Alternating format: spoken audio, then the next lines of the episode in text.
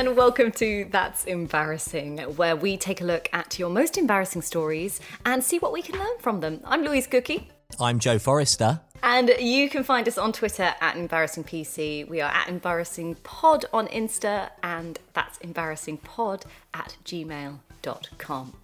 Do you want to tell everyone about our very special Patreon as well? Yeah, if you want to sign up to the Patreon, it's patreon.com forward slash that's embarrassing. Right, essentially what it is, is for as little as three pounds a month, you can support the podcast. Why are we asking you to do this? Because essentially it gives us time and basically money, resources, that's the best way to put it, resources, resources. to spend on equipment and studio time yeah. and paying a lovely editor Dom and all that sort of stuff to make the pod better. And what do you get out of it, I hear you ask? Well, I'm about to tell you. What you you get Ooh, is you get at least one exclusive episode every week. When we get to the stage of doing live shows and stuff like that, you'll get to be the first people who are involved, first people who know about it. You might even get some special tickets. That's you might exciting. Get to meet me and Joe. That's exciting. Um, yeah, that's... We probably that's, have that's to pay all, people nice, to do that. It? Yeah, get to meet me and Louise. What a treat. Um, yeah, patreon.com forward slash that's embarrassing.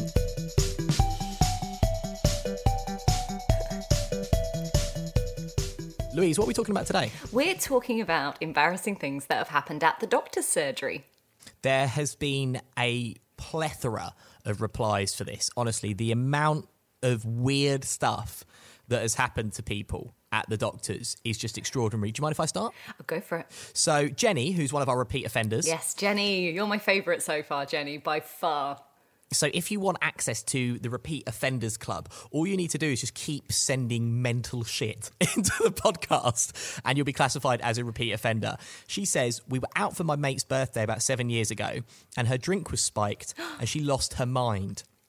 An ambulance came and they were running some tests. They said, can you raise your eyebrows? She said, yeah, and then lifted her eyebrows up with her hands. She then slapped the nurse's arse. Oh, that's very, very good. Oh, my God, that's brilliant. Oh, was she okay? I guess she was, yeah, she was fine. Have you ever had, like, you know when you come round after an operation or something mm-hmm. and you act a bit weird? I say weird stuff, and I think the last time I had a knee operation, when I came out of theatre and like when I was coming round, I started like trying it on with the nurse. Brilliant. But in like a really blundering, awkward, I was like, oh, very attractive. Perhaps you and I, once I'm back on my feet. Why are you a really uh, posh middle-aged man? Uh, hello, I've had my knee replaced, but I tell you what, everything, everything works, fit as a fiddle. So I think I've mentioned this before. I have real issues with any needle. It used to mm. only be blood. Now it's it's anything. And I got a shard of glass on the pupil of my eye. Like oh a my time, God. Yeah. And it was like a week past and I was like, I really should go and see someone. Rang the doctors. They were like, yeah, go to the eye hospital. Yeah, when you've got glass in your eye, leave it a week. Well, I anything. didn't I didn't know. Like it's just... Anyway. Did it hurt? Yeah, it felt like a little sharp pain. But I didn't know what oh. it was. I thought it was just a hair or... Anyway, went to the eye doctors and they were like, okay, that's fine. So we need to essentially scrape it off your pupil. But the problem is you're going to see the needle coming because we have to have oh. your eye open. Oh, that's so awful.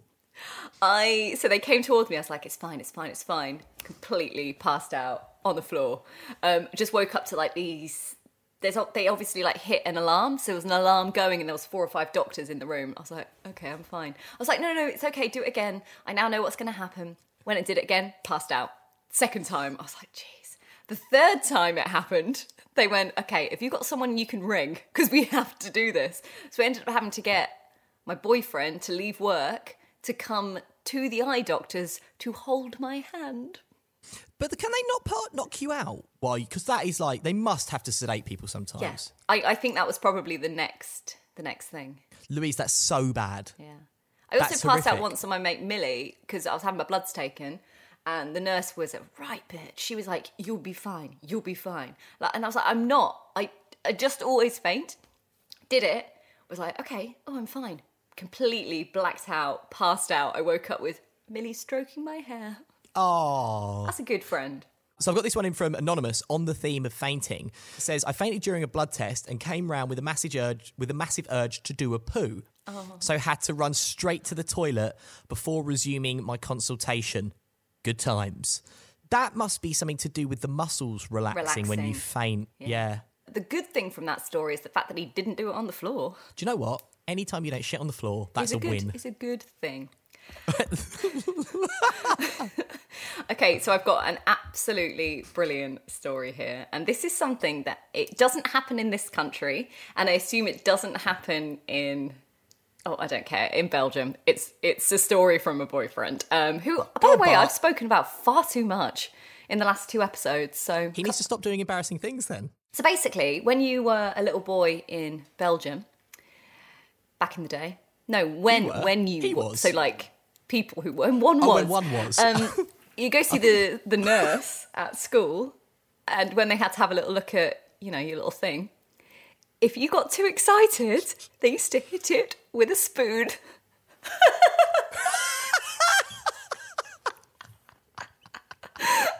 Oh my God. Oh my God. Did he get an erection? I don't during think this he did, but I think other people had. Because I don't think I would get a boner in that situation. I've spoken about this before, and having your penis examined in a medical scenario is the time when your willy is at its least impressive. But when you're like a twelve-year-old boy and the nurse is remotely attractive and she's touching your penis for the first time, is that not something that you could potentially be like, oh, this is... I don't know, because you need to be relaxed to get an erection generally. I mean, in my... Yeah, I suppose if she's like, if it's like a porn film and she's like busty exactly. and cleavage popping out and wherever, she's so, oh, hello, then I mean, that's that's different. I've got okay. another one from Anonymous, actually. Who, who says, I was having my knob examined and then didn't pull my trousers back up when the doctor started explaining what the problem was. And he, he said, popping away now, fella.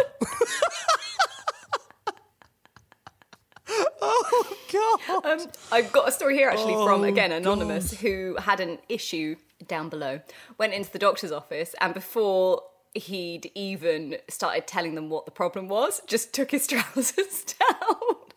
And the doctor was like, oh, hold, hold on a second, let's... I mean, that's that's quite sort of forward, but I think you get to the stage. So my mate had an achy ball yeah. for quite a long time. Nothing worse. And he didn't know what ball. the achy ball problem was. Well, he... T- do you remember when I had an achy ball, actually? Yes, I do, actually. Yeah, so I had achy ball syndrome. He was telling me that he used to go to the doctors and they would, like, turn their back to close the door. And by the time they turn round, he would just have it all. Like, you just get way past the point of caring. Yeah. I suppose you've seen everything, right? Hi, I'm Louise. And I'm Joe. And we present That's Embarrassing, the podcast where you send us your embarrassing stories and we read them out to see if we can all learn something from our horrific mistakes. And in twenty twenty-one, the podcast is going big. Not only are we going to be releasing one episode a week, but we're also launching a Patreon, where you can support and sponsor the show for as little as three pounds a month to help us spend a bit of cash on the pod for stuff like equipment, crystal meth, studio space, sex workers, editing, and a tiny little butler kidnapped from his homeland to come and live in my flat and feed me pop chips. Plus, our Patreons will get a whole load of exclusive content, including an entire additional episode every week. And the odd tasteful nude snap. You can sign up at patreon.com forward slash that's embarrassing. Thanks, Thanks for, for your support. support. Rich says, a doctor put his finger up my bum to check for piles. I mean, did you just, just stick your finger up there to, to the do point? That? What else are you going to do? I don't know. To be fair, I'm not a doctor. I'm not a medical a uh, expert, so go for it. I got a story in, again, from Anonymous. I do have quite a few Anonymouses. The doctor, well, it was the nurse, actually, once commented on how much hair she had down below.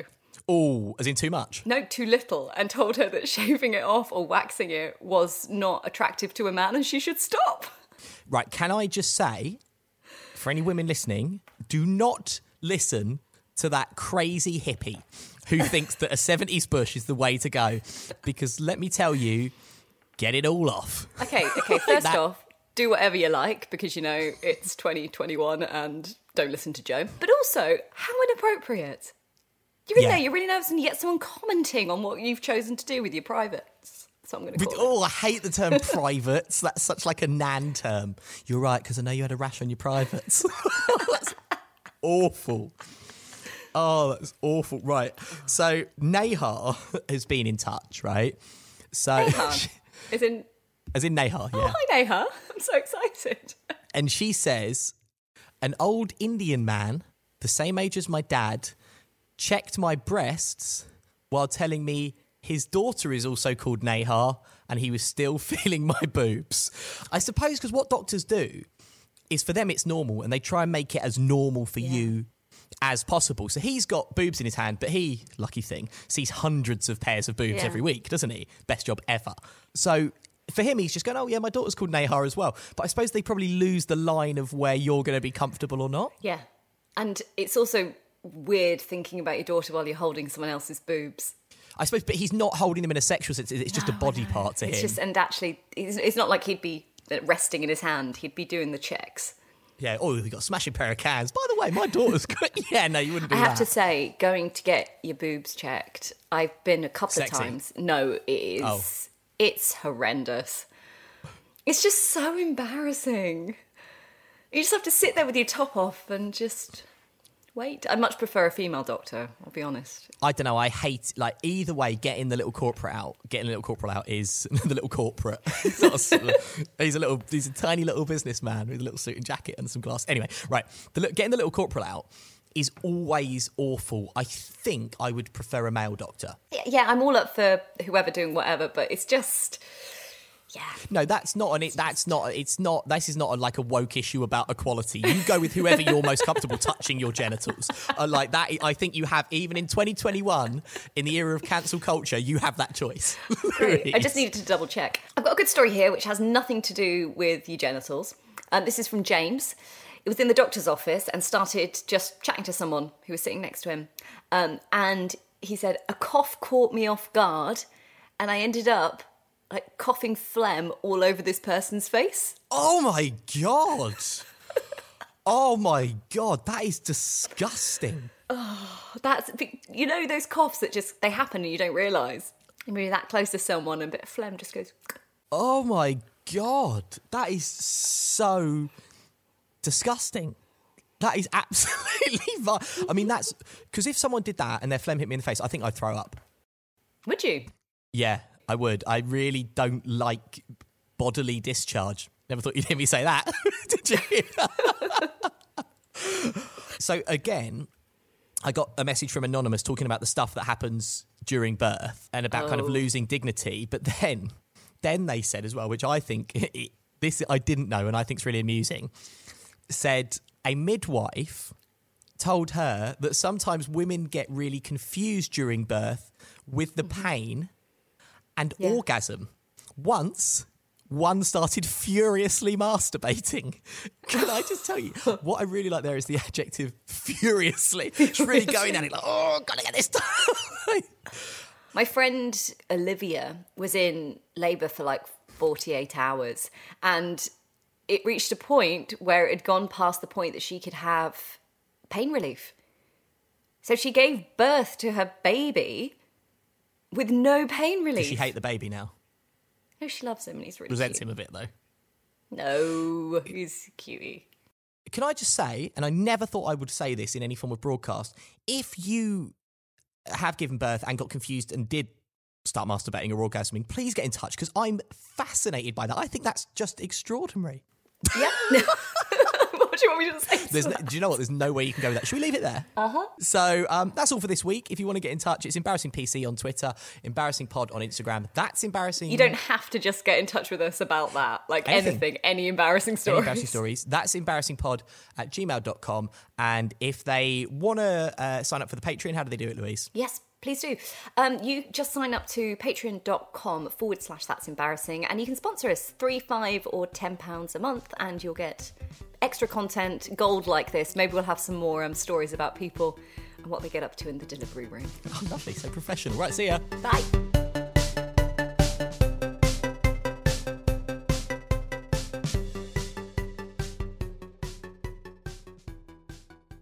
Hi, I'm Louise. And I'm Joe. And we present That's Embarrassing, the podcast where you send us your embarrassing stories and we read them out to see if we can all learn something from our horrific mistakes. And in twenty twenty-one, the podcast is going big. Not only are we going to be releasing one episode a week, but we're also launching a Patreon, where you can support and sponsor the show for as little as three pounds a month to help us spend a bit of cash on the pod for stuff like equipment, crystal meth, studio space, sex workers, editing, and a tiny little butler kidnapped from his homeland to come and live in my flat and feed me pop chips. Plus, our Patreons will get a whole load of exclusive content, including an entire additional episode every week. And the odd tasteful nude snap. You can sign up at patreon dot com forward slash that's embarrassing. Thanks, Thanks for, for your support. support.